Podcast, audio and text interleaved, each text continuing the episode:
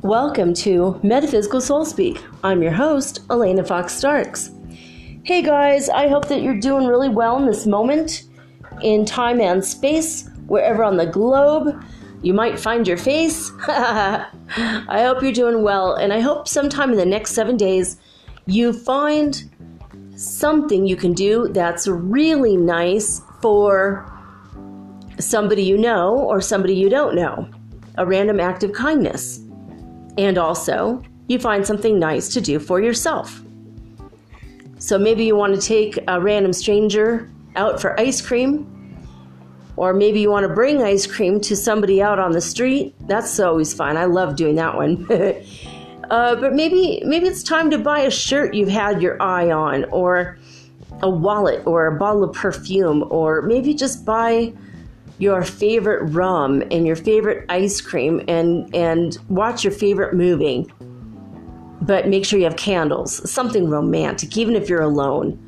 I love to have candles burning. I like having a nice ambiance, you know. I don't feel that romance is only good when there's a romantic relationship. I don't believe that. I feel like we should create our own romance for ourselves, and our own joy and happiness for ourselves. And it's better to take pleasure in the smallest of things than to wait and save up for years and years and years to then take pleasure in one thing, like a vacation or something.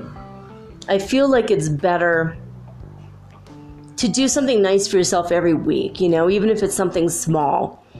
Maybe splurge on your favorite candy bar. Maybe, you know, normally, you know, candy bars are like $1, but maybe there's like a $3 or $4 or $5 candy bar that you haven't been able to justify buying. But maybe this is the time. Try it. Why not? It's probably healthy for you.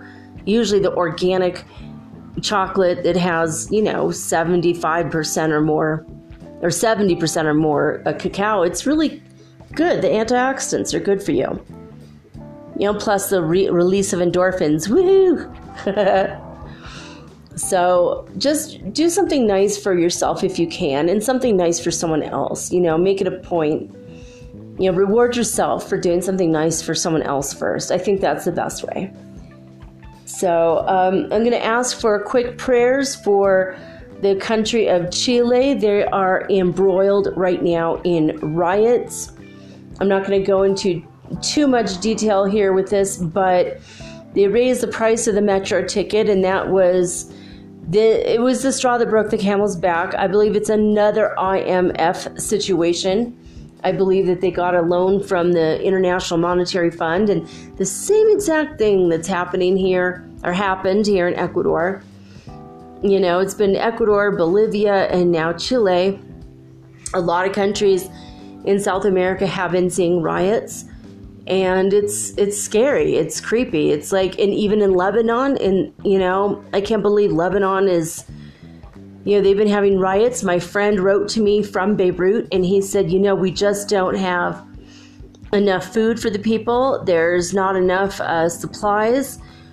We're okay for right now, but we're scared. Our government acts like they just don't care about us, and we don't know what's going to happen.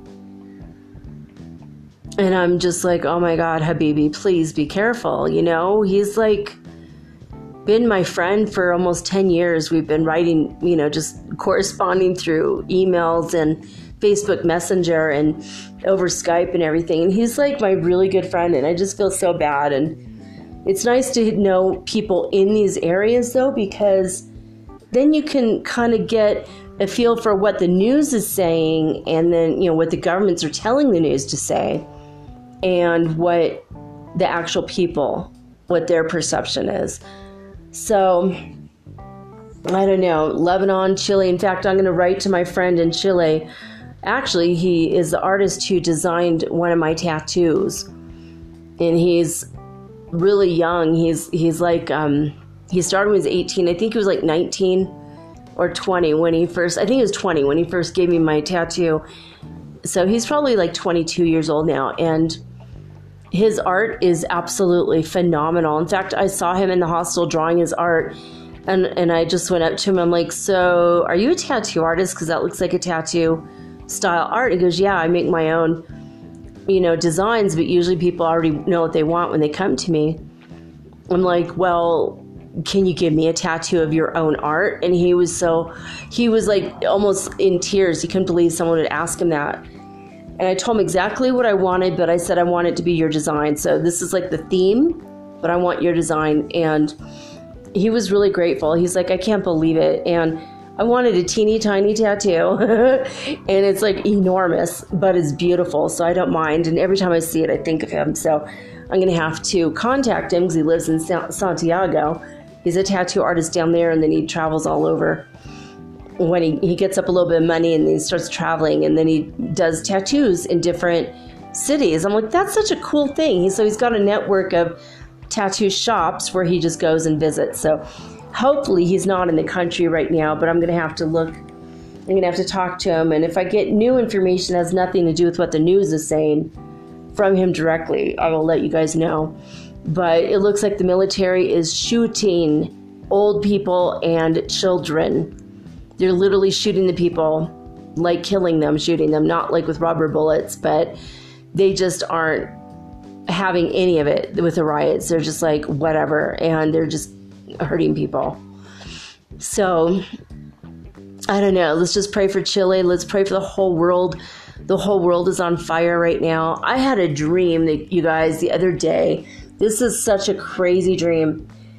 I had a dream that I lived on a private island, that my kids and I bought a little parcel on this private island, and there was maybe 12 people living on the island. We all had a pretty big, like a sizable chunk of land, but we had like a town center, you know, for like, you know, all 15 of us or whatever. It's like 12 or 15 people. I think it was like, with the kids and I, it was 15 of us. And so we were just having a very peaceful, very uneventful life. We grew our own food, and every now and again we would take a boat to the mainland, and I think it was off the coast of Ecuador in my dream.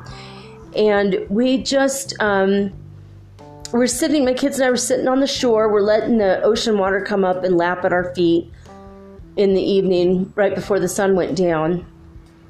Or just enjoying life, you know, in the dream. And then we were looking at this outcropping of rocks that was maybe 100 yards off of the island that we were living on. And my oldest said, you know, I never noticed it before, but that rock looks like the very tip of a volcano. And I said, you know, it's not a volcano as far as I know, but it sure does, doesn't it? That's weird. I never thought about that either way. I always watched it and looked at this rock formation, but I never thought about it. And my youngest is like, you know, Mom, I bet that is a volcano. I'm like, oh my God, you know what? That's very possible, actually. Very, very likely. And when we were just sitting there, about 10 minutes later, smoke started to come out of the rock, and it cracked a little bit, and red hot molten lava started like shooting out, like just violently. And we were like, oh my God, you know, if it starts getting a little bit more active, we're going to have to leave to the other side of the island. And as we sat there, the whole thing opened up a little bit more, and then it just imploded in on itself, and it just sunk into the ocean. The whole rock formation just gone in like 5 minutes. And all this steam was coming up. Like there was an under volcanic explosion in the ocean. I don't know if it's a venting dream only, because that doesn't make a lot of sense, since I don't live on an island, and I don't live near, thank you God, not near any volcanoes that would affect us. where we are. The nearest one is like 100 miles away, and they don't normally, you know, affect an area bigger than that.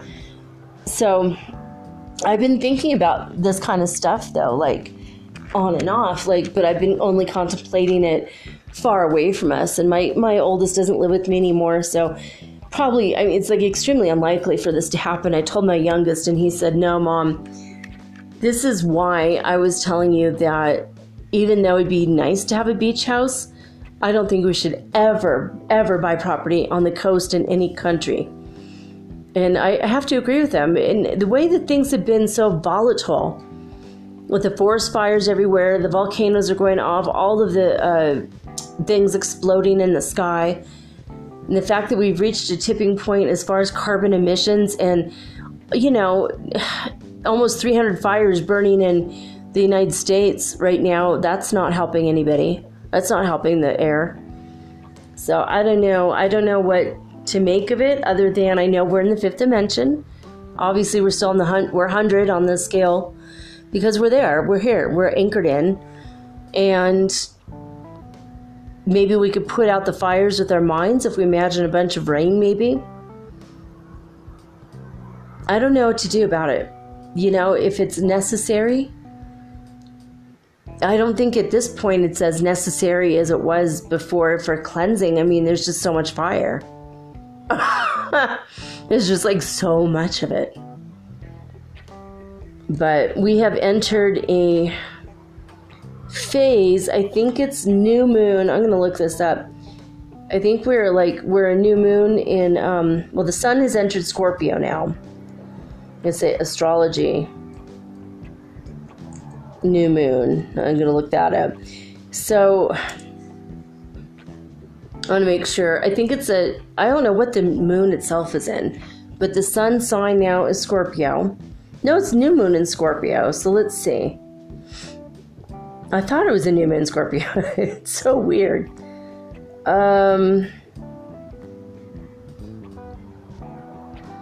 So yeah, the moon sign. That's so dumb. It just says, okay, here we go. How the new moon will affect you. So we are in the area of Scorpio as far as where the sun is too, right? I mean, this is Libra goes into Scorpio, I'm pretty sure. I looked this stuff up earlier, like in the last few days, and then totally forgot, you know, just like, pfft. I've been sleeping really, really, really deep lately, and I've been feeling like my body is regenerating and renewing itself. I'm waking up feeling a little bit thinner, a little bit healthier every day. My hair is absolutely going back to its original color. I'm still having patches of white in my hair, but it's not like it was. I woke up really early this morning at 7 in the morning, and I opened up my window and I just sat in the sun. The sun came right in to the third bedroom, and I just sat on the bed there, and I just enjoyed and basked in the sun for like 3 minutes and then went back to bed. Like my vitamin D, and then I'm good. So I'm getting like little freckles now. It's so awesome. All right, let's see. So Scorpio, as you know, is all about transformations, which is exactly what's happening right now around the world with the evolution that's happening through the revolutions, basically. You know, they say the revolution won't be televised, but kind of is. It's not really being televised. It's actually being shown on YouTube. So something else I wanted to say about this,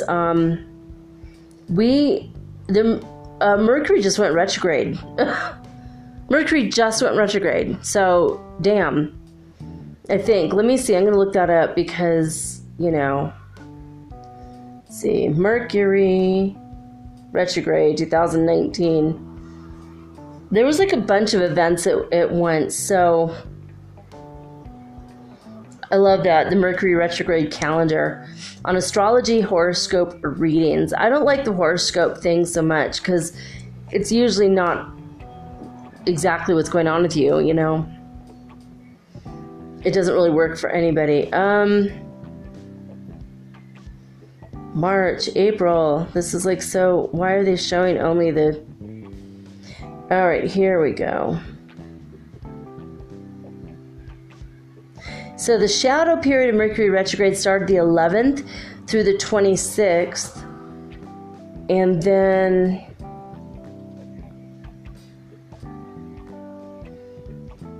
okay, so Mercury actually goes retrograde on Halloween. That's what I was going to make, I thought. So the shadow period is going, for people who are really super affected by it over the last 3 weeks, it's been kind of, you know, affecting us a little bit, I guess, with electronics and whatever. I haven't noticed it too much. But for sure, it's going to affect everybody starting tonight through Halloween. And then on Halloween, it's absolutely going to be completely retrograde, and it doesn't come back until the 20th of November. It says a direct station occurs on November 20th. Oh my God, that would be exactly 3 years from the day I moved to this country, and exactly 9 years since my husband died on that day. That's so weird. But so Mercury goes direct on that day. And the post-shadow ends December 7th, my first husband's birthday. It's all so cosmic this time, at least as far as I'm concerned, you know, with my personal reference dates. So it's not retrograde yet, but it will be soon. So there you go. What else? There was something else that was something that I... oh yeah, the numbers issue, the numbers thing, where all the numbers. So I was watching a show today, and my son came home, and I paused it because he wanted to talk. He had been gone all day, and we were going to have dinner together, so we paused it to talk about his day and then discuss dinner. And I paused it at 44 minutes and 49 seconds, so there's 444, but what was left? 4 minutes and 44 seconds, 444. So on the screen was 444 twice. So then I started to watch the show again, and I paused it to ask him another question regarding like dinner. And I paused it at 5559, and then on the other side it said 333. So basically 333, 444 twice, and then 555, all like within 1 minute, well, in 11 seconds. 1 minute, 11 seconds, by the way, 111. So we've been having a lot of crazy synchronicities with that. I've had a lot of 33s come up still in the past 24 hours. And ever since we got anchored into the fifth dimension, for sure, this has happened to me every single day. I also find that as far as my life and my future and all that, I have been finding myself with a lot more positivity, thinking things are definitely looking up. It's definitely going to happen. All the things I'm thinking about for my life. A lot of the doubt and the worry and the fear and anxiety that I had before is gone. Every now and again it crops up, but only lasts for like an hour or something, and then it's gone.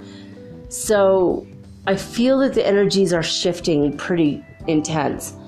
Today we had a lot of rain, but in the clouds, just white and gray clouds. There was not a lot of energy bombarding us, unless I'm just not seeing it, but I didn't really see a lot of extra in the last 2 days. It's just been rain. It's just been normal, but it's been feeling really wonderful, the energy, to open up the window and have the smell of ozone, that natural ozone with the negative ions in the air. It's been really awesome. I love that.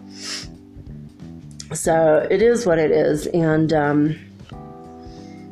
even though like this week none of my plans worked out, I've been sick still, and now I'm not sick, I've been tired, so I'm kind of getting over that. But when I sleep lately, man, it's so deep. Are you guys sleeping really deep? Like either you're not able to sleep at all, but then when you finally do get to sleep, it's like deeper than ever with wild dreams, like living on an island with a thing collapsing. That was a wild dream for me. Like, it felt so real, and I woke up and I couldn't believe I wasn't on that island. I mean, where the people were like, well, let's go to the other side of the island. There were people on the other into the island. They were willing to let us live in their home if something happened to our half of the island. I mean, and we knew all these people, their names. I woke up going, I don't know these people. It felt so real. And I think it was just a dream. I don't think it was anything other than that. It wasn't a dimensional thing or a timeline thing. You know, my higher guidance says, no, not a timeline thing. I don't even know what that means. Just, is my island going to collapse? I don't know. But with the Scorpio thing, the moon that's been in Scorpio lately, I feel like we need to not only focus on transformation, but also the shadow side. A lot of people have been mentioning that, and I already mentioned it a little bit this week, but it's time to clear out the rest, you know, the remnants of the anxiety and the fear and the doubt and the worry. And also, if you feel anxiety every day and it doesn't really have a basis in reality because you're just, you know, if you're just sitting at home or you're at your work, but your work is mellow and you get along with everybody, but you're feeling an incredible amount of anxiety, there's two things that might be going on. One is you need to unravel your psoas muscle, P-S-O-A-S. This morning I woke up and I stretched out my psoas muscle while I was still laying in bed. Didn't even open my eyes yet. I just did that, and I felt this rush of calm, beautiful, relaxing energy and no more anxiety, just gone. Woke up with anxiety, stretched it out, bada boom, bada bing, it's over, it's gone. The other thing is we have almost been trained by society to call our anxiety anxiety is, oh, it's bad, it's anxiety, it's stress, it's this, it's that. But you know what? A lot of it actually isn't bad. A lot of it isn't really stress. A lot of it is being anxious in a positive way about your future or about something that you're looking forward to. And a lot of people will take that and they'll call it anxiety, then they'll call it stress, and then they make it a negative thing. And sometimes it's just anticipatory energy where you're just like, I can't wait to do that thing. But then you feel that energy and someone says, I have anxiety. And you go, I do too. And then you kind of fall into that weird mindset where that's not really true. It's not what you're feeling, but you mislabel it. And then you start feeling bad. And then you like beat yourself up. And then you give yourself real anxiety. So that's something that a lot of people do. It's a trap. So I want to mention that because I don't want you guys to fall into the trap. So let's see. I looked up sun sign, and then it's like all general. Sun sign today, I'll say. Of course, I spelled today wrong, to dat.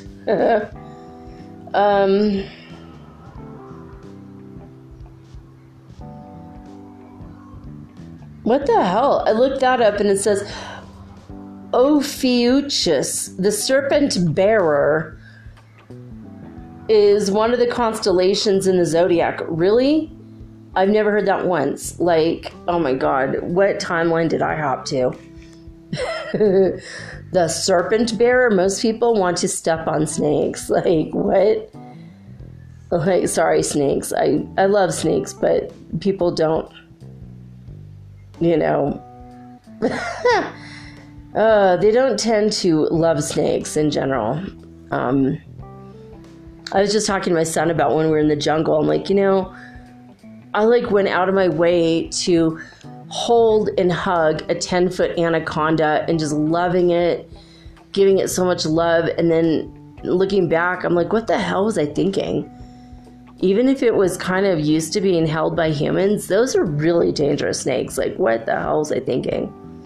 And I wasn't afraid at the time, and then I'm like afraid afterwards. So,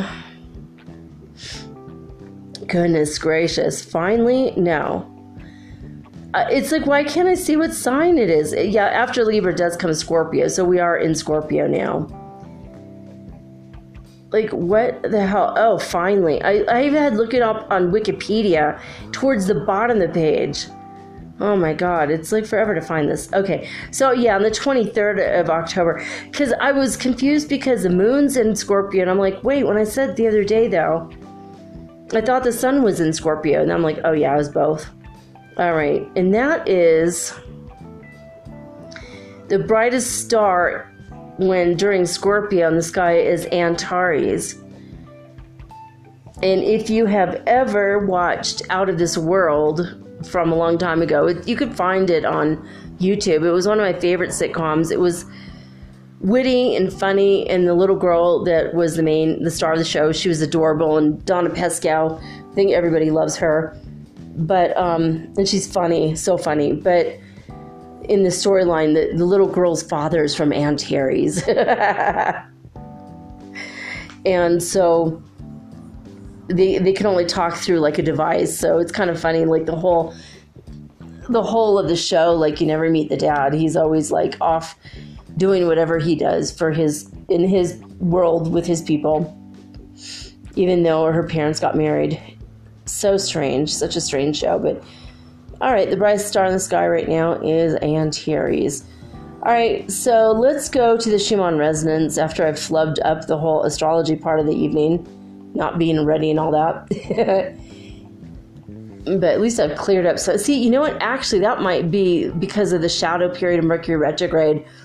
When you get confused about stuff like that, mental confusion is something that you get through Mercury retrograde. Lack of communication or bad communication or miscommunications.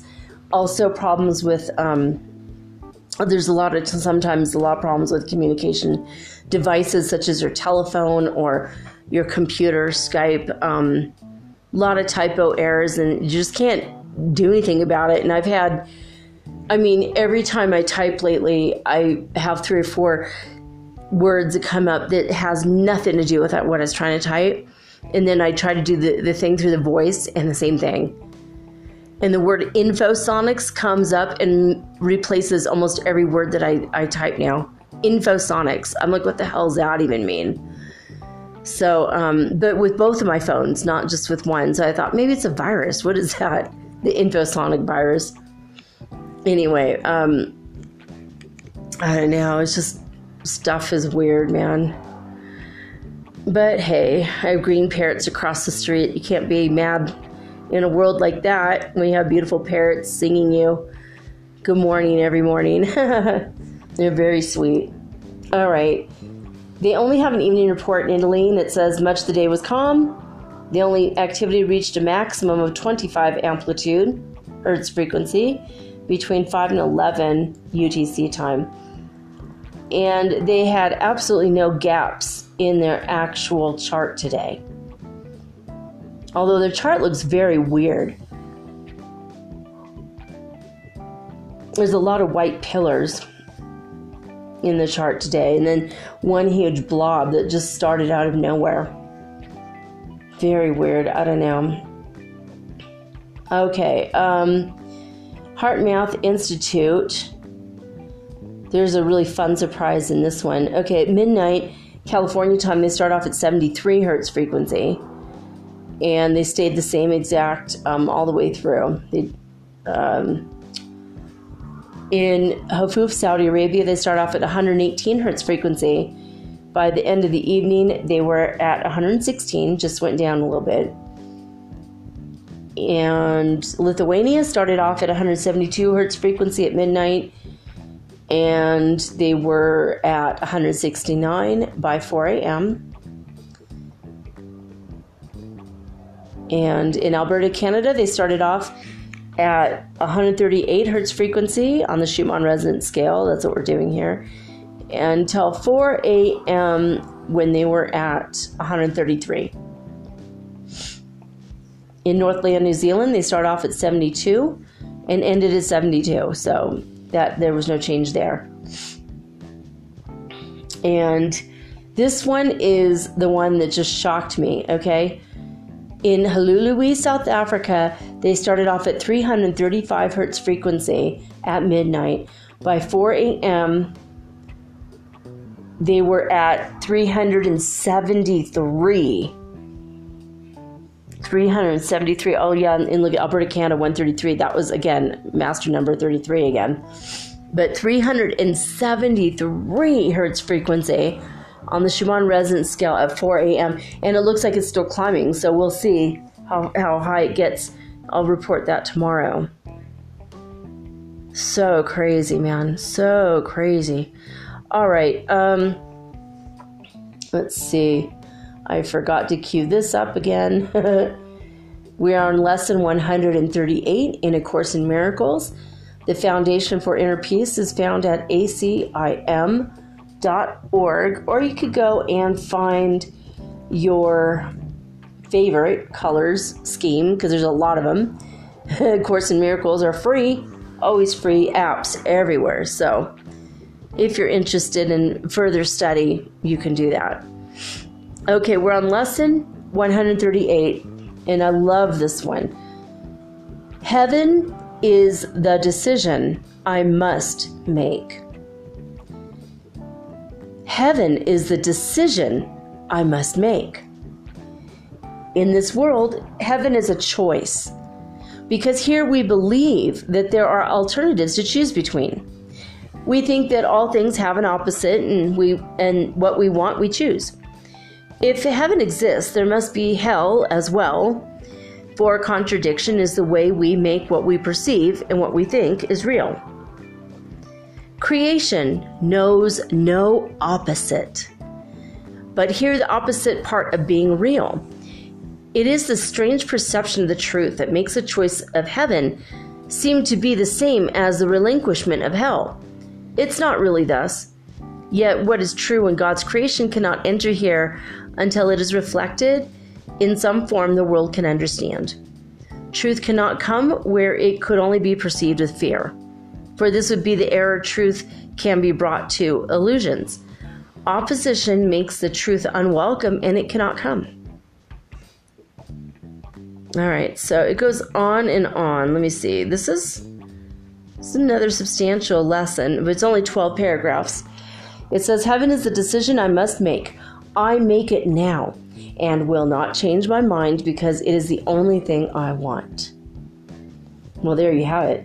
All right, I'm going to take a quick break, and when I come back, we are going to try to get through two lessons in Clairvoyance and the Occult by Swami Panchadasi. We're going to start with Lesson 11. This is part 6 of this ancient book. Okay, it's not ancient. It's 100 years old. It's like 102 or something. Anyway, we're going to be right back after these messages to learn more about clairvoyance of the past this week.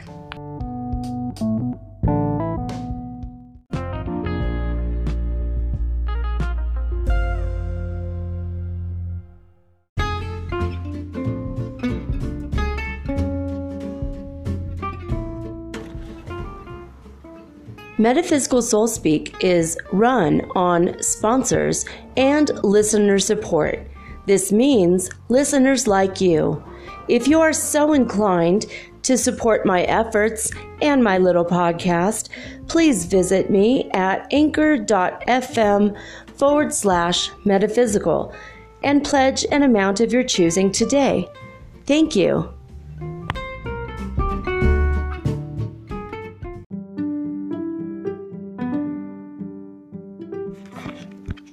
William Walter Atkinson is the real true identity of Swami Panchadasi.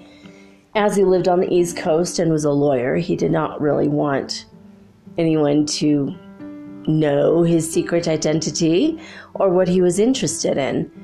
But he was interested in this enough and studied this enough that he felt it necessary to write and publish several books under the pseudonym Swami Panchadasi. So he even made it a point to talk about East versus West, even though he's from the West. So I thought that was pretty, I was fooled for a couple weeks, but well, you don't know till you know, you know? Anyway, Clairvoyance and the Occult, we are on Lesson 11 tonight, and it starts off with Clairvoyance of the Past. The third great class of clairvoyant phenomena, known as time clairvoyance, is divided into two subclasses as follows. One, past time clairvoyance, and 2, future time clairvoyance. The characteristics of each of these subclasses is indicated by its name. Past time clairvoyance is, as indicated by the name, is that class of clairvoyant phenomena which is concerned with the perceptions of facts, events, and happenings of past time, whether that happening is from 5 minutes ago or 5,000 years ago. The principles involved are precisely the same. One is no more or less wonderful than is the other. Many students confess themselves perplexed when they're first confronted with this class of phenomena. While they find it comparatively easy to see how, by astral vision, the clairvoyant is able to sense events happening at that moment, though thousands of miles away from the observer, they cannot at first understand how one can see a thing no longer in existence, but which disappeared from sight thousands of years ago. Naturally, they ask to be informed how this is possible before proceeding to develop the faculty itself. Believing that this question is now being asked by you, the student of these lessons, I shall pause for a few moments and show you just how this wonderful thing becomes possible to the clairvoyant. In the first place, it would undoubtedly be impossible to perceive a thing even by astral vision if it had entirely disappeared at some time in the past. This would be beyond all natural powers, astral as well as physical. But, as a matter of fact, the things of the past have not entirely disappeared, but on the contrary, while having disappeared on the physical plane, they still exist on the astral plane. I shall endeavor to explain this wonderful fact of nature to you in plain terms, although it belongs to one of the most mysterious classes of the occult facts of the universe.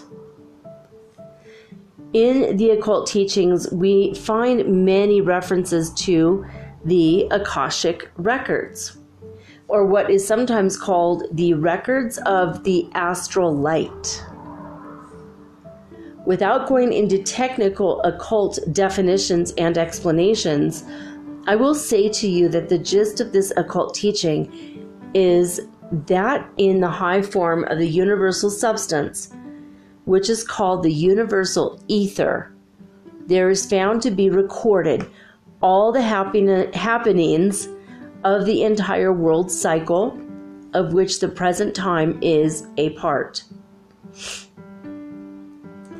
Cool.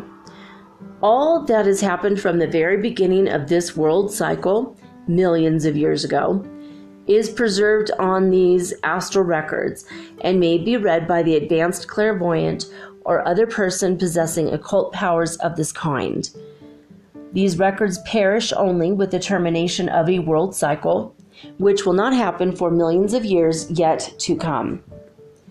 To those who cannot accept the reasonableness of this occult fact, I would say that there are analogies to be found on other planes of natural manifestation. For instance, as astronomy teaches us, a star may be blotted out of existence, and yet its light will persist long after, perhaps until the end of world time, traveling along at the rate of 186,000 miles every second. The light that we now see coming from the distant stars has left those stars many years ago, in some cases thousands of years ago.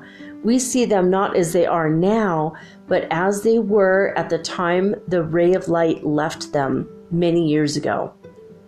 The astronomers inform us that if one of these stars had been... Okay, now this is confusing. It says, in parentheses, it says, transcriber's notes, text missing from original.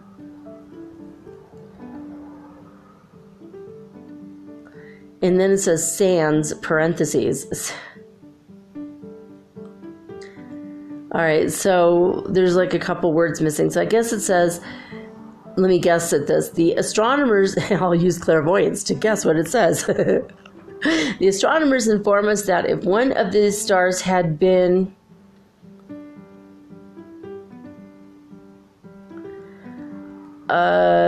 killed off thousands of years ago, we would still see it as in actual existence. Okay, literally, I'm just guessing there. In fact, it is believed that some of these stars, which we see twinkling at night, have been actually blotted out hundreds of years ago. We will not be aware of this fact until the light rays suddenly cease to reach us, after their journey of billions of miles and hundreds of years. A star blotted out of existence today would be seen by our children and our children's children. The heat from a stove will be felt in a room long after the stove has been removed from it. A room will long contain the odor of something that has been removed from it. It is said that in one of the old mosques of Persia, there may be perceived the faint odor of the musk that was exposed there hundreds of years ago. The walls are saturated with the pungent odor. Again, is it not wonderful that our memories preserve the images of the sounds and forms which they were placed there perhaps 50 years or more ago? How do these memory images survive and exist? Though we may have thought of a past thing for half a lifetime, yet suddenly its image flashes into our consciousness. Surely this is as wonderful as the Akashic records, though its commonness makes it lose its wonderful appearance to us. Camille Flammarion, the eminent French astronomer, in a book written over 25 years ago, more like 127 years ago, which is now out of print, I believe, pictured a possible condition of affairs in which a disembodied soul would be able to perceive events that happened in the past by simply taking a position in space in which he would be able to catch the light waves that emanated from a distant planet at that particular time in the past, the happenings of which he wanted to perceive. The little book was called Lumen, Lumen. I advise you read it if you can find it in your public libraries. So again, that's Lumen by Camille Flammarion, Flammarion. Another writer has written somewhat along the same lines. I herewith give you a quotation from him, that you may get the idea he wishes to express.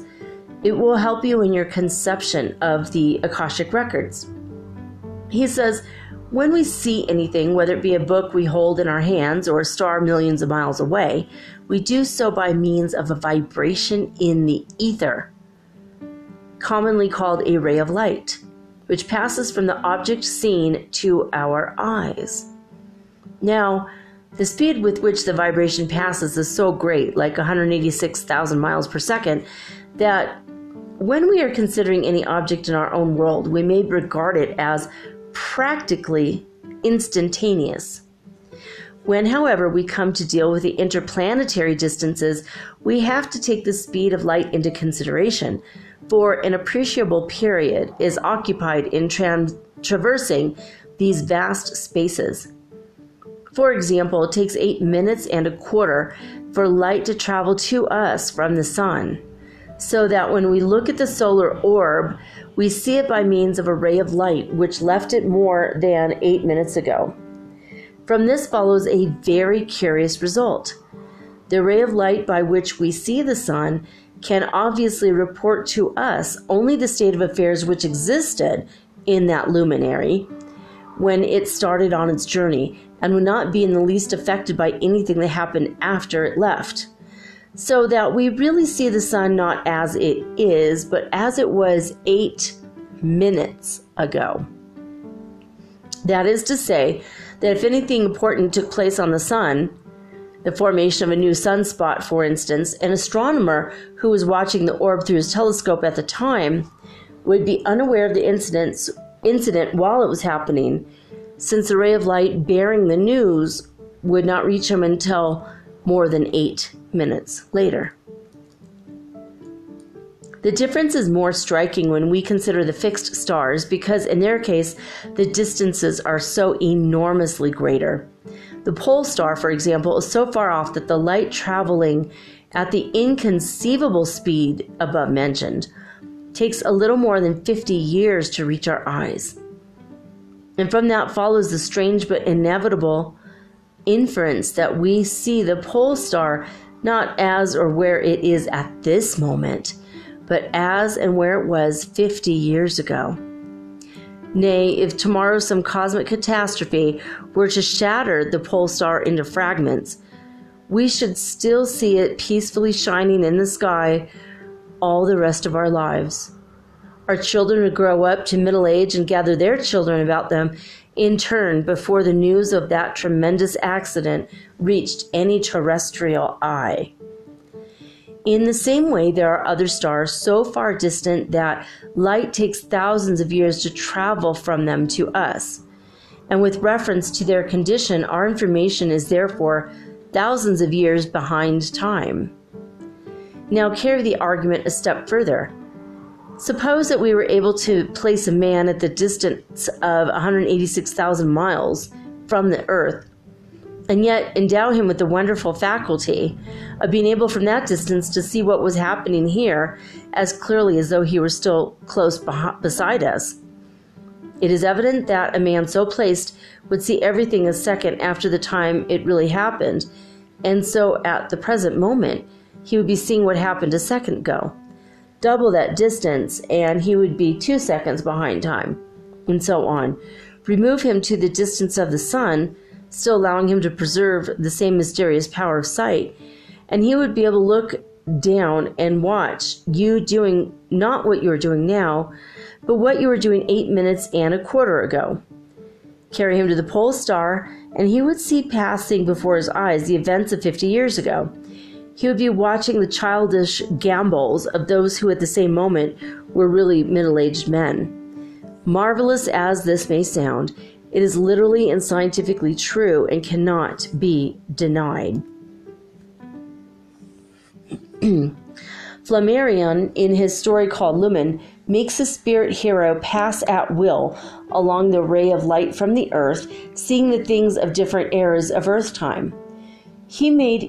He even made him travel backward along that ray, thus seeing the happenings in reverse order as in a moving picture running backwards. The story is of greatest interest to the occultist, for while the Akashic records are not the same as the light records, yet the analogy is so marked in many ways that the occultist sees here another exemplification of the old occult axiom, as above, so below, as below, so above. I take the liberty of quoting here from my little book, The Astral World, in order to give you some further idea of the nature of these records in the astral light. The reader is supposed to be traveling in his astral body, having the phenomena of the astral pointed out to him by a competent occultist acting as his guide. The occultist guide says to the student, "Changing our vibrations, we find ourselves entering a strange region, the nature of which you at first fail to discern. Pausing a moment until your astral vision becomes attuned to the peculiar vibrations of this region, you will find that you are becoming gradually aware of what may be called an immense picture gallery, spreading out in all directions and apparently bearing a direct relation to every point of space on the surface of the earth. At first, you find it difficult to decipher the meaning of this great array of pictures. The trouble arises from the fact that they are arranged not one after the other in sequence on a flat plane, but rather in sequence, one after another in a peculiar order which may be called the order of Xness in space, because it is neither the dimension of length, breadth, or depth.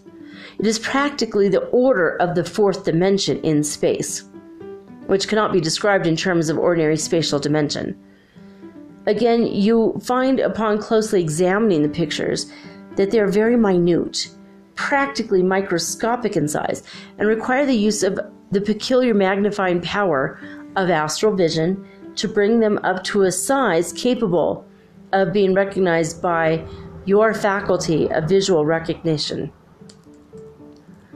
The astral vision, when developed, is capable of magnifying any object, material or astral, to an enormous degree. For instance, the trained occultist is able to perceive the whirling atoms and corpuscles of matter by means of this peculiarity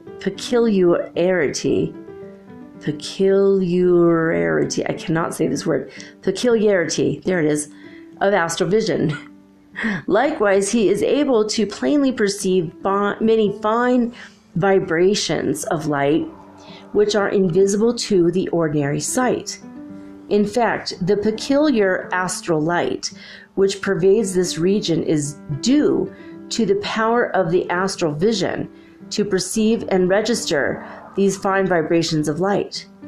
Bring this power of magnifying into operation, and you will see that each of the little points and details of the great world picture so spread before you in the astral light is really a complete scene of a certain place on earth at a certain period in the history of the earth. It resembles one of the small views in a series of moving pictures, a single view of a roll of film. It is fixed, not in motion, and yet we can move forward along the fourth dimension and thus obtain a moving picture of the history of any point on the surface of the earth, or even combine the various points into a large moving picture in the same way. Let us prove this by actual experiment. Ooh. Close your eyes for a moment while we travel back in time, so to speak, along the series of these astral records. For indeed they travel back to the beginning of the history of the earth. Now open your eyes. Looking around you, you perceive the pictured representation of strange scenes filled with persons wearing a peculiar garb, but all is still, no life, no motion. Now, let us move forward in time at a much higher rate than that in which the astral views were registered. You now see flying before you the great movement of life on a certain point of space in a far distant age. From birth to death, you see the life of these strange people, all in the space of a few moments. Great battles are fought. Cities rise before your eyes, all in a great moving picture flying at tremendous speed. Now stop, and then let us move backwards in time, still gazing at the moving pictures. You see a strange sight, like that of reversing the film in a moving picture. You see everything moving backward, cities crumbling into nothingness, men arising from their graves and growing younger each second until they are finally born as babies. Everything moving backward in time instead of forward. You can thus witness any great historical event or follow the career of any great personage from birth to death or backward. You will notice, moreover, that everything is semi-transparent, and that accordingly you can see the picture of what is going on inside of buildings as well as outside of them. Nothing escapes the astral light records. Nothing can be concealed from it. By traveling to any point in time on the fourth dimension, you may begin at that point to see a moving picture of the history of any part of the earth from that time to the present. Or you may reverse the sequence by traveling backward, as we have seen. You may also travel in the astral and on ordinary space dimensions, and thus see what happens simultaneously all over the earth at any special moment of past time, if you wish. Now, I do not for a moment wish you to understand that the above experience is possible to every clairvoyant who is able to sense past time events and happenings On the contrary, the above experience is possible only to the advanced occultist, or to the student whom he may take with him on an astral trip in the astral body. The clairvoyant merely catches glimpses of certain phases and fields of the great astral record, region, or state. For that matter, the ordinary clairvoyant merely sees a reflection of the true astral light pictures, a reflection similar to that of a landscape reflected in a pond. Moreover, this reflection may be, and frequently is, disturbed as if by the ripples and waves of the pond in which the landscape is reflected. But still, even the ordinary clairvoyant is able to secure results which are wonderful enough in all truth, and which far transcend the power of the person functioning on the physical plane alone. Past-time clairvoyance is frequently induced by means of psychometry, in which the clairvoyant is able to have the loose end to unwind the ball of time. But still, in some cases, the clairvoyant is able to get en rapport with the astral records of past time by the ordinary methods of meditation. The main obstacle in the last mentioned case is the difficulty of coming in contact with the exact period of past time sought for. In psychometry, the vibrations of the associated object supplies the missing link. Lacking the associated object, the clairvoyant may obtain the link by bringing into the imagination some associated scene of that time, something else that happened about the same time. All that is needed is to get hold of something associated in space or in time with the sought-for scene. All that is needed is the loose end of association. Sometimes a clairvoyant senses some past time experience, the place and time of which is unknown to him. In such cases, it's necessary for him to get hold of some loose end by which he may work out the solution. For instance, a picture of a certain building or personage or historical happening may give the key to the mystery. In very high forms of past-time clairvoyance, the clairvoyant is able not only to perceive the actual happenings of the past, but also to actually sense the thought and feelings of the actors therein, for these two are recorded on the astral plane. In other cases, the clairvoyant person is able to picture scenes and happenings relating to his past incarnations, even though he is not able to sense other past-time events and scenes. But here again, many good past-time clairvoyants are not able to catch these glimpses of their own past lives, though able to perceive those of other persons. All these variations are due to certain technical differences, into which I cannot go into detail at this place. Again, some persons are able to perceive events that have happened to persons present before them, but are not able to contact past-time events in the ordinary way.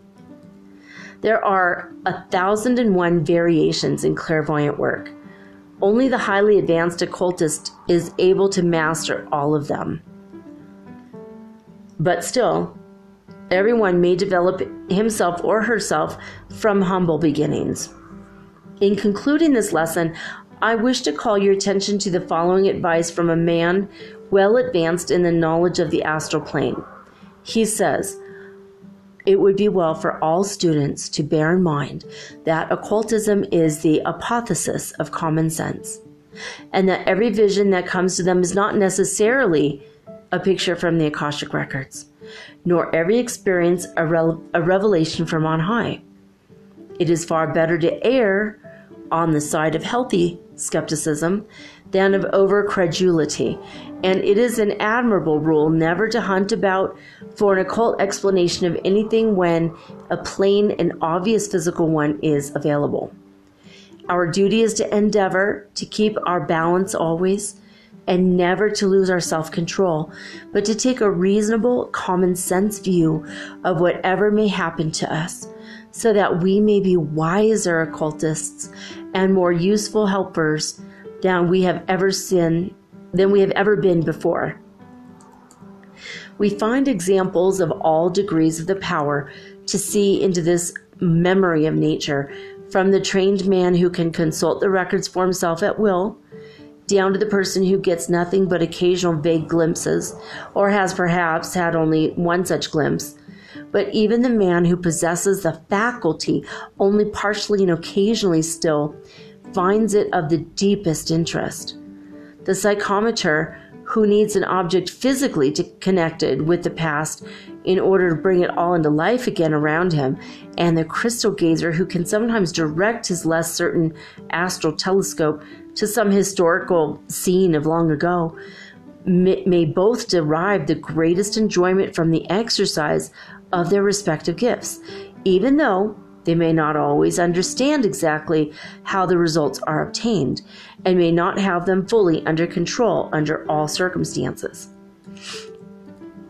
In many cases of the lower manifestations of these powers, we find that they are exercised unconsciously. Many a crystal gazer watches scenes from the past without being able to distinguish them from visions of the present. And many a vague psychic person finds pictures constantly arising before his eyes without ever realizing that he is in effect psychometrizing the various objects around him as he happens to touch them or stand near them. An interesting variant of this class of psychics is the man who is able to psychometrize persons only and not inanimate objects, as is more usual. In most cases, this faculty shows itself erratically, so that such a psychic will, when introduced to a stranger, often see in a flash some prominent event in that stranger's earlier life, but on similar occasions will receive no special impression. More rarely we meet with someone who gets detailed visions of the past life of nearly everyone whom he encounters. It may easily happen, moreover, that a person may see a picture of the past without recognizing it as such, unless there happens to be in it something which attracts special attention, such as a figure in armor or antique costume. It's probable, therefore, that occasional glimpses of these astral reflections of the Akashic records are commoner than the published accounts would lead us to believe. I would say to my students, make haste slowly. Do not try to rush development too rapidly. Perfect and develop yourself in one line of psychic power before seeking another. Take things coolly and do not lose your head because you happen to achieve some wonderful phenomena. Do not become conceited and vainglorious. And finally, do not prostitute your powers to ignoble ends and make a cheap show of them. By cheapening and prostituting the higher psychic powers, the student frequently ends by losing them altogether. Moderation in all things is the safest policy, and it always is well for the occultist to resist temptation to use his powers for unworthy, sensational, or purely selfish purposes. All right.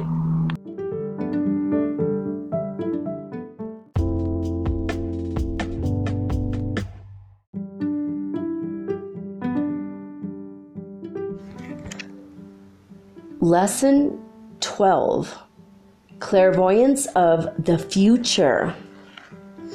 Future time clairvoyance, as indicated by its name, is that class of clairvoyant phenomena which is concerned with the perception of facts, events, and happenings of future time. In this class of clairvoyant phenomena naturally fall all genuine cases of prophecy, prevision, foretelling, second sight, etc. History, theological and secular, is filled with instances of the foretelling of the future by prophets, wise men, and others. By many, such powers are generally regarded as supernatural or divine. Without wishing to combat such theories and beliefs, I would say that the advanced occultists account for all such phenomena under the general laws of clairvoyance. But while the phenomena itself is very well known and is accepted as genuine in even many cases in which past-time clairvoyance is doubted, still it is even more difficult to explain than is past-time clairvoyance based on the Akashic records or the astral light. To the person not well versed in occult knowledge and esoteric principles, it is deemed impossible to intelligently account for the perception of an event before it's actually happened, perhaps years before its actual happening. While I cannot hope to make this matter absolutely clear to the person who is not an advanced student of occultism, still I shall try to throw at least some light on the underlying principles of this wonderful class of occult phenomena. The main point for the student to realize that there are natural laws underlying this phenomenon and that it is not a matter of supernatural power or necessarily of divine special dispensation. In the first place, in some of the simpler forms of future time clairvoyance, there's merely a high development of subconscious reasoning from analogy.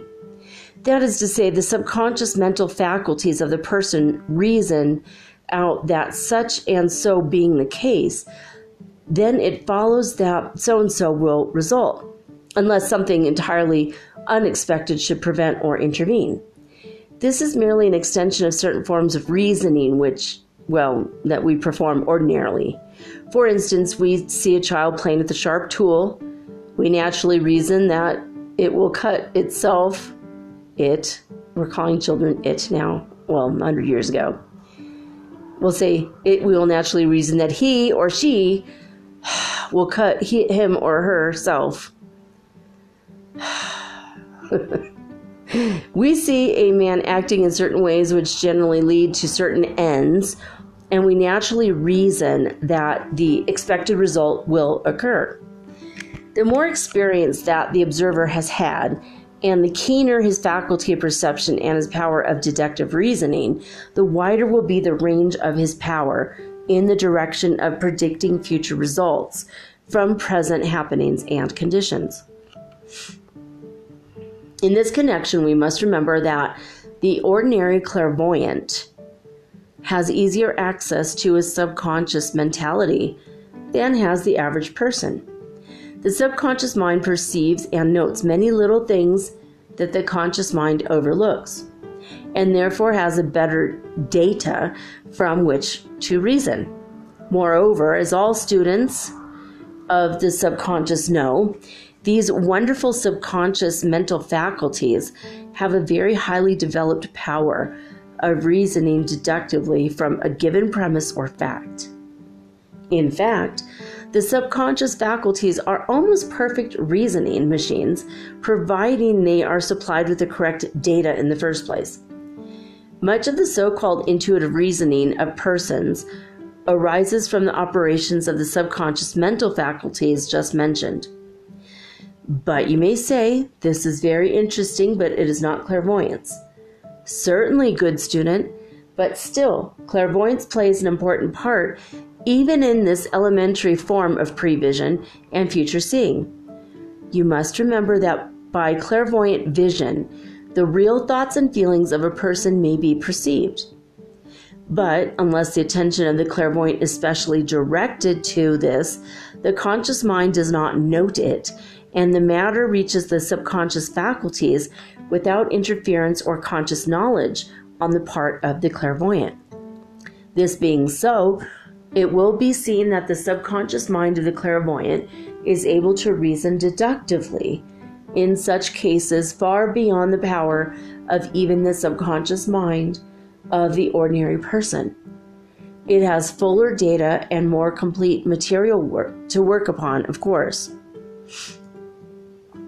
It has become a proverb of the human race that coming events cast their shadows before, and many persons frequently have little flashes of future time, seeing without realizing that they are really exercising elementary clairvoyant powers.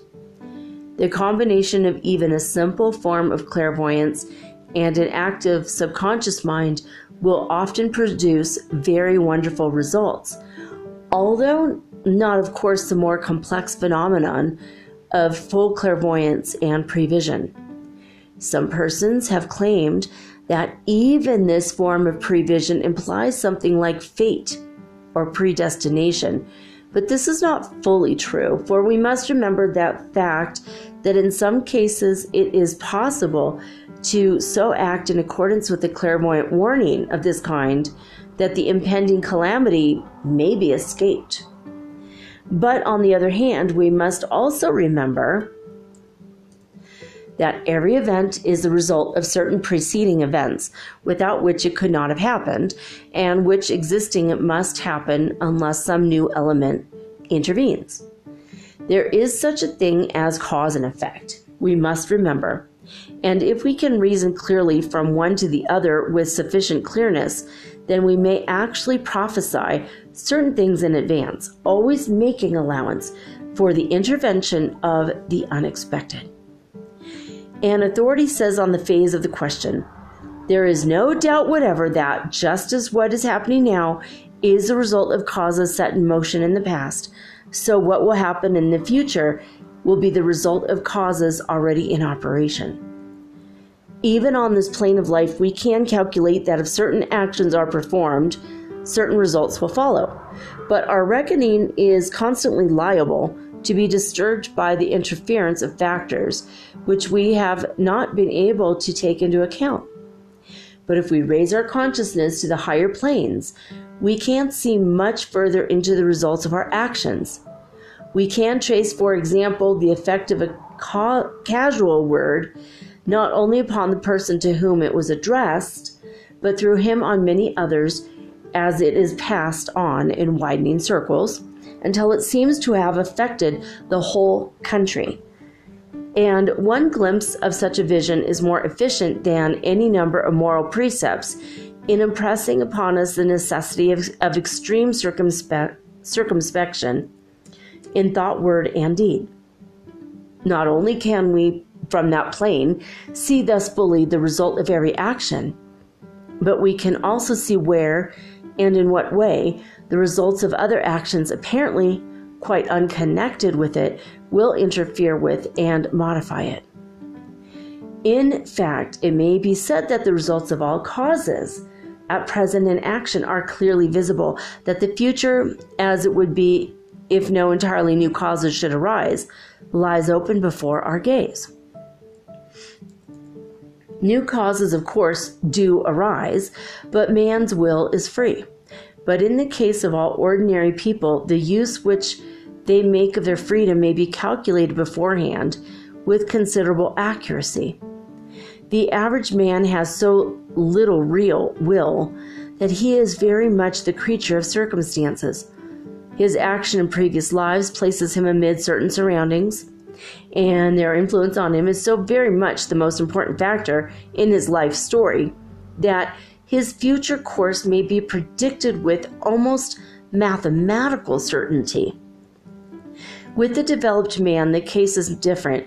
For him, also the main events of life are arranged by his past actions, but the way in which he will allow them to affect him, the methods by which he will deal with them and perhaps triumph over them, these are all his own, and they cannot be foreseen even on the mental plane except as probabilities. Looking down on man's life in this way from above, it seems as though his free will could be exercised only in certain crises in his career. He arrives at a point in his life where there are obviously 2 or 3 alternative courses open before him.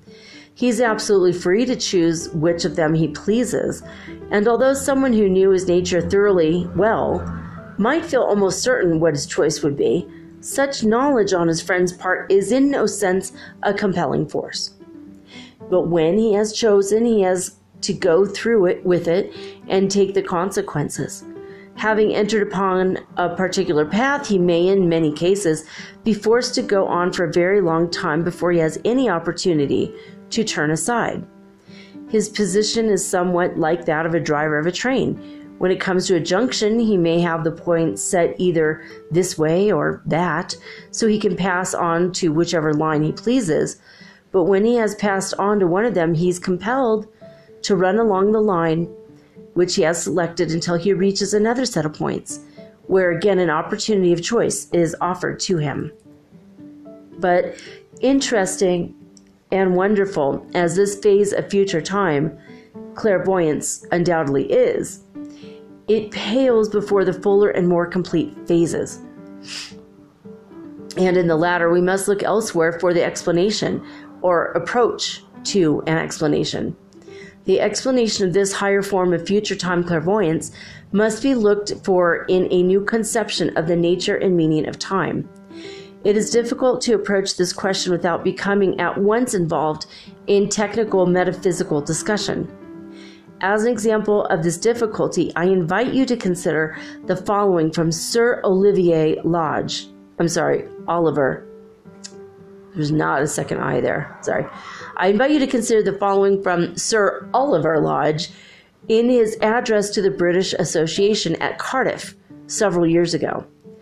While what he says is very clear to the mind of a person trained along these lines of subtle thought, it will be almost like Greek to the average person. Sir Oliver Lodge said, "A luminous and helpful idea is that time is but a relative mode of regarding things.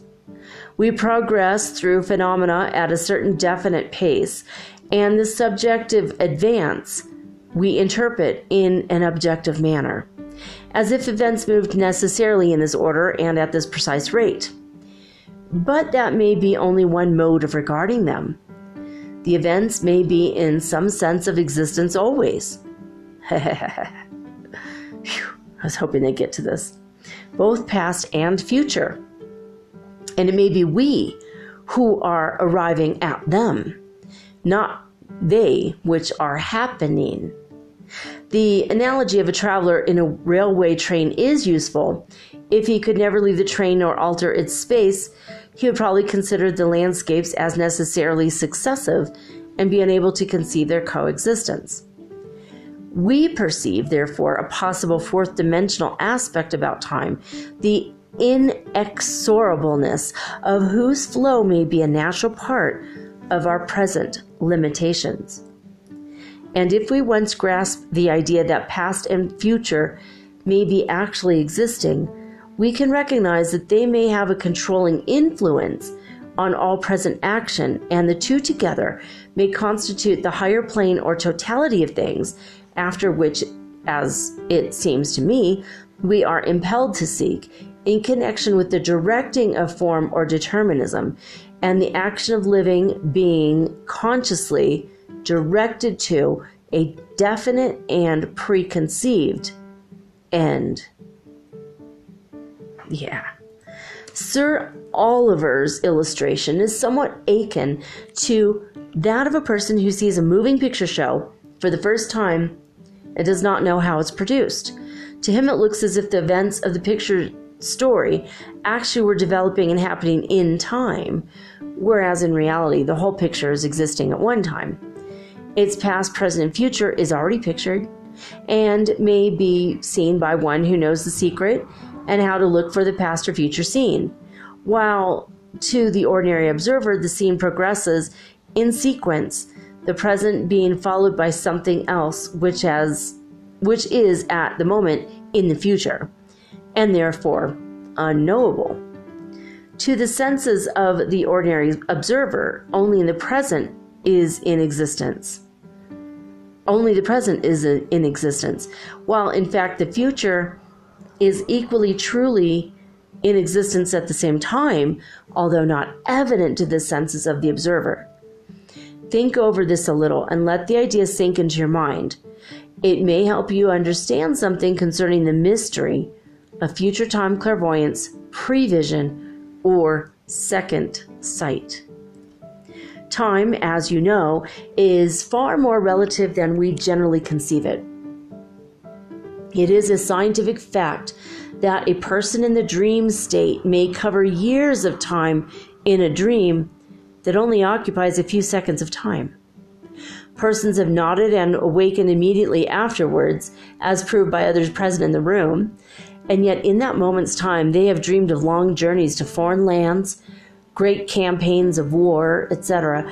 Moreover, a loud sound, like a pistol shot for instance, which has awakened a sleeping person, has also set into effect a dream state train of circumstances, constituting a long dream state story which, after many events and happenings, terminated in the shot of a firing squad, and then the man awoke.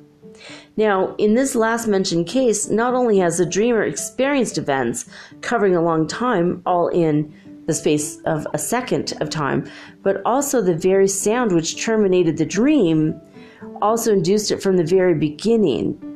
The last thing caused the first thing to appear and proceed in sequence to the last.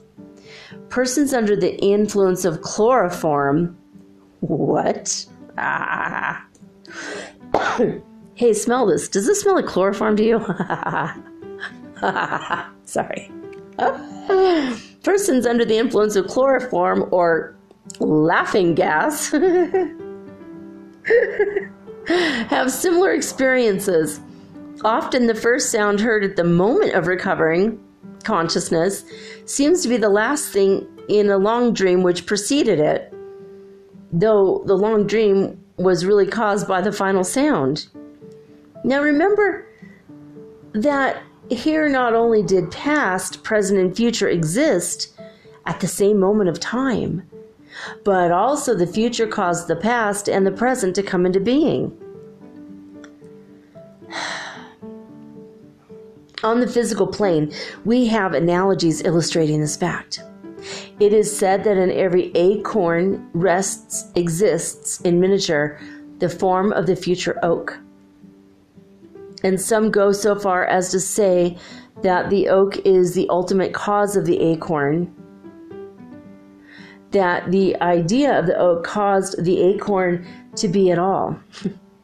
In the same way, the idea of the man must be in the infant boy from the moment of birth, and even in the moment of conception. But let us pass on to the bold conception of the most advanced metaphysicians. They still have a more dazzling explanation. Let us listen to it. These occultists and metaphysicians who have thought long and deeply upon the ultimate facts and nature of the universe have dared to think that there must exist some absolute consciousness, some absolute mind, which must perceive the past, present, and future of the universe as one happening, as simultaneously and actively present at one moment of absolute time. They reason that just as man may see as one happening of a moment of his time, some particular event which might appear as a year to some minute form of life in mind, the microscopic creatures in a drop of water, for instance, so that which seems as a year or 100 years to the mind of a man who may appear as the happening of a single moment of a higher scale of time to some exalted being or form of consciousness on a higher plane. You remember that it is said 1,000 years is but as a day to the Lord. And the Hindu Vedas tell us that the creation, duration, and destruction of the universe is as but the time of the twinkling of an eye to Brahman. I shall not proceed further along this line. I've given you a very strong hint here. You must work it out for yourself if you feel so disposed. But there are certain consequences arising from this ultimate universal fact, which I must mention before passing on. The high occult teachings hold that there's a plane of the higher astral world, which may be said to carry a reflection of the universal mind. I'll read that again. The high occult teachings hold that there is a plane of the higher astral world, which may be said to carry a reflection of the universal mind.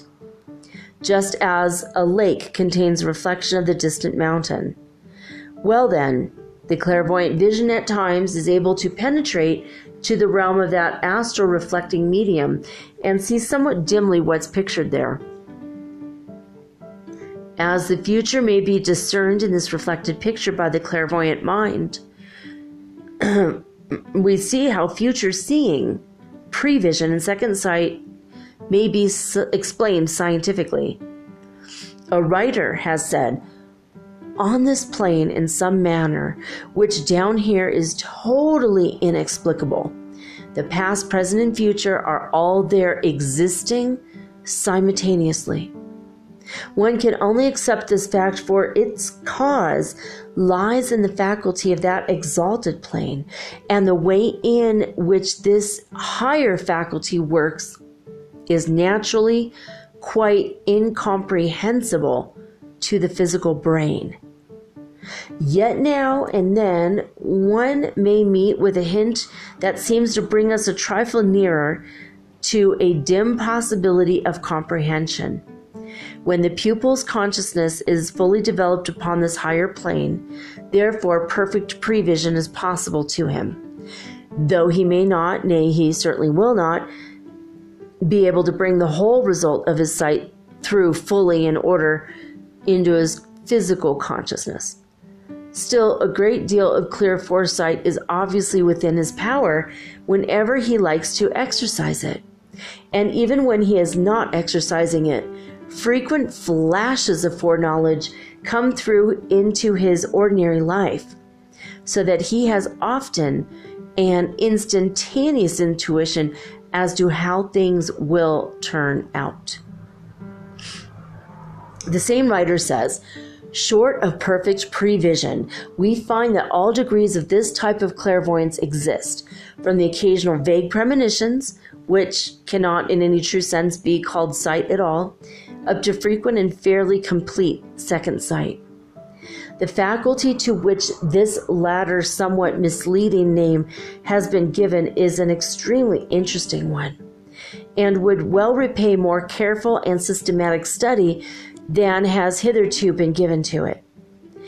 It is best known to us as a not infrequent possession of the Scottish Highlanders, woo, though it is by no means confined to them. Occasional instances of it have appeared in almost every nation, but it has always been commonest among mountaineers and men of lonely life. With us in England, it is often spoken as if it were the exclusive appanage of the Celtic race." Again, woohoo! Raise my hand over here. But in reality, it has appeared among similarly situated peoples the world over, of course. It is stated, for example, to be very common among the Westphalian peasantry. What is it? People who drive around in Westphalias? They weren't invented yet. Westphalian peasantry? Do you guys even know what that means? Are they like talking about someone in another part of England? Like, okay, I'm sorry. That's insane. Back to the book.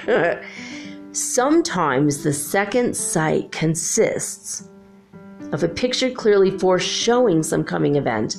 More frequently, perhaps, the glimpse of the future is given in some symbolic appearance. It is noteworthy that the events foreseen are invariably unpleasant ones, death being the commonest of all. I do not recollect a single instance in which the second sight has shown anything which is not of the most gloomy nature.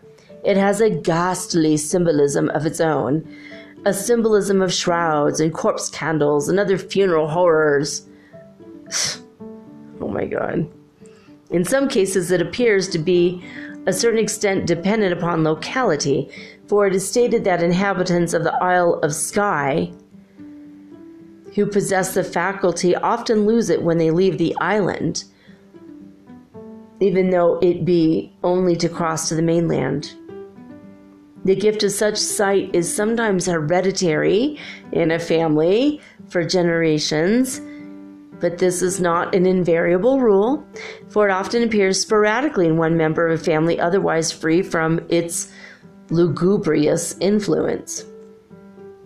There may still be some people who deny the possibility of prevision, but such denial simply shows their ignorance on the evidence of the subject,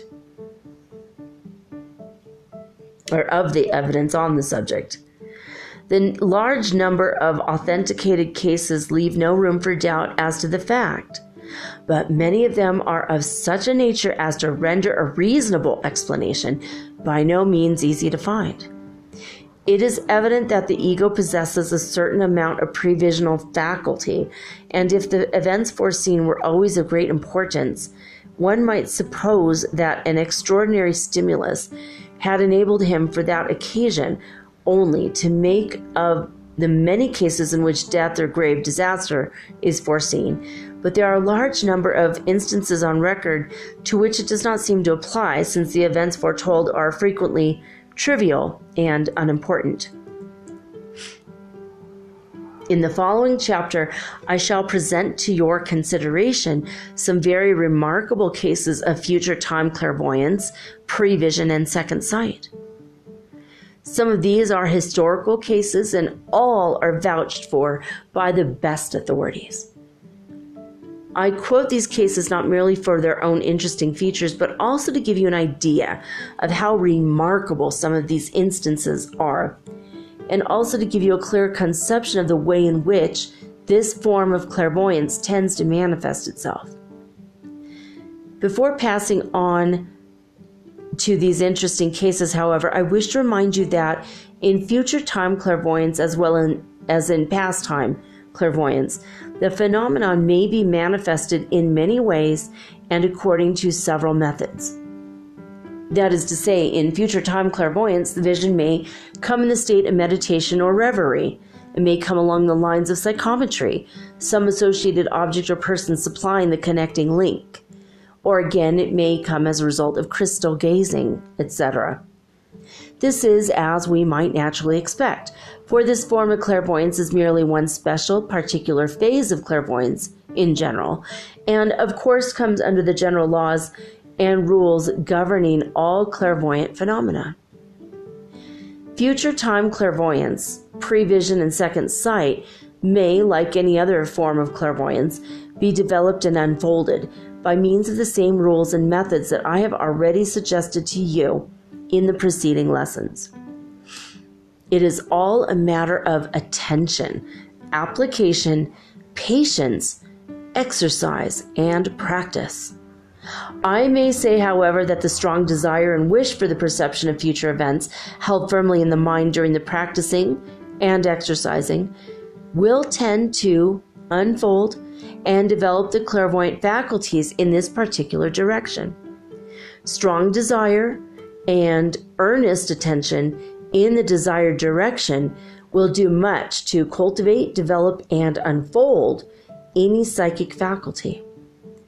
Just as meditation and reverie about past times and things tend to develop past time clairvoyance, so will meditation and reverie about future time and things tend to develop prevision and the seeing of future things.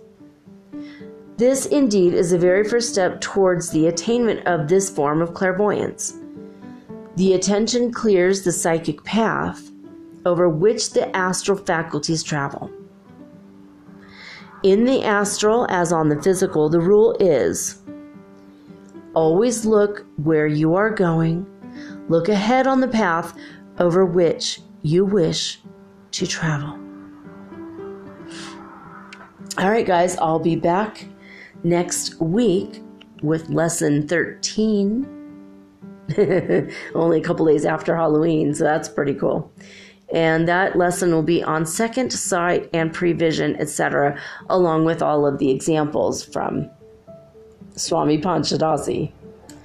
Well, I wanted to remind you guys real quickly that I still need your ghost stories, your spirit stories.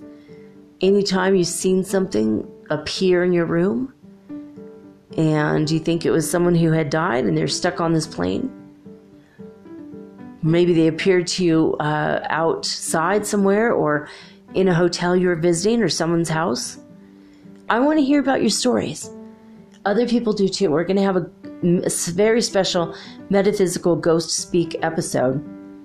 My son came to me this morning and said, Mom, I think we should watch Mystery Science Theater 3000 and eat candy and have a very special Halloween together and maybe do some magic. I'm like, oh yeah, that sounds awesome. I can't wait for Halloween. I cannot wait. I cannot wait. It's a very special and magical time of year. And I think it's fun to have a little ghost to ghost AM style episode. Even though, of course, George Nori will be doing his version of it, I want us to have our own version. And this is going to be metaphysical ghost speak.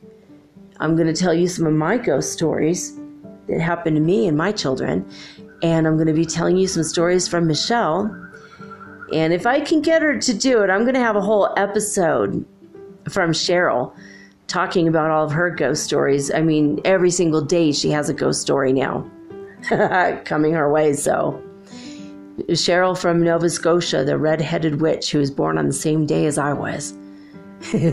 She's got some good stories. I'm hoping she's going to be with us this week. She's been sick too. I'm hoping she'll be over it soon so we can do this. But anyway, just want to remind you, I want to hear your stories. But I'll be back tomorrow with all new, original, and unique programming, just like always. You know, God willing, and the creeks don't rise. Inshallah, as they say in the Arab world. I'm hoping that tomorrow's going to be a good one. I have no idea what it's going to be, but I know it's going to be a good one. But that's all I can say about that for now. Thank you, thank you, thank you for being on this journey with me. We're anchored into the fifth dimension. It's pretty awesome. This ascension has been amazing. We are still rising up, up, up in vibration, and we can still ascend. If you are good enough, you could ascend, good enough in concentration and focus, you can still ascend into the seventh and higher. You don't have to wait for all of humanity to do together, right? We can do it separately, if we want, or where we are now is pretty good. We'll have contact with the aliens in a couple of years. I'm sure of it. In every single city, they're going to come and welcome us officially to the fifth dimension when a greater majority of humans have awakened. But, there it is. I love you guys. Thank you for listening. Thank you for telling your Facebook groups about it. I've seen a difference in the numbers lately, and we just keep growing and growing, and I'm glad. Let's spread the word. Thank you so much. Like, subscribe, and write me anytime, metaphysicalsoulspeak@gmail.com. Well, that's all I can say about that for real this time. So I'm signing off with peace and joy and the high vibes of the holy fifth dimension. Until next time, guys, peace.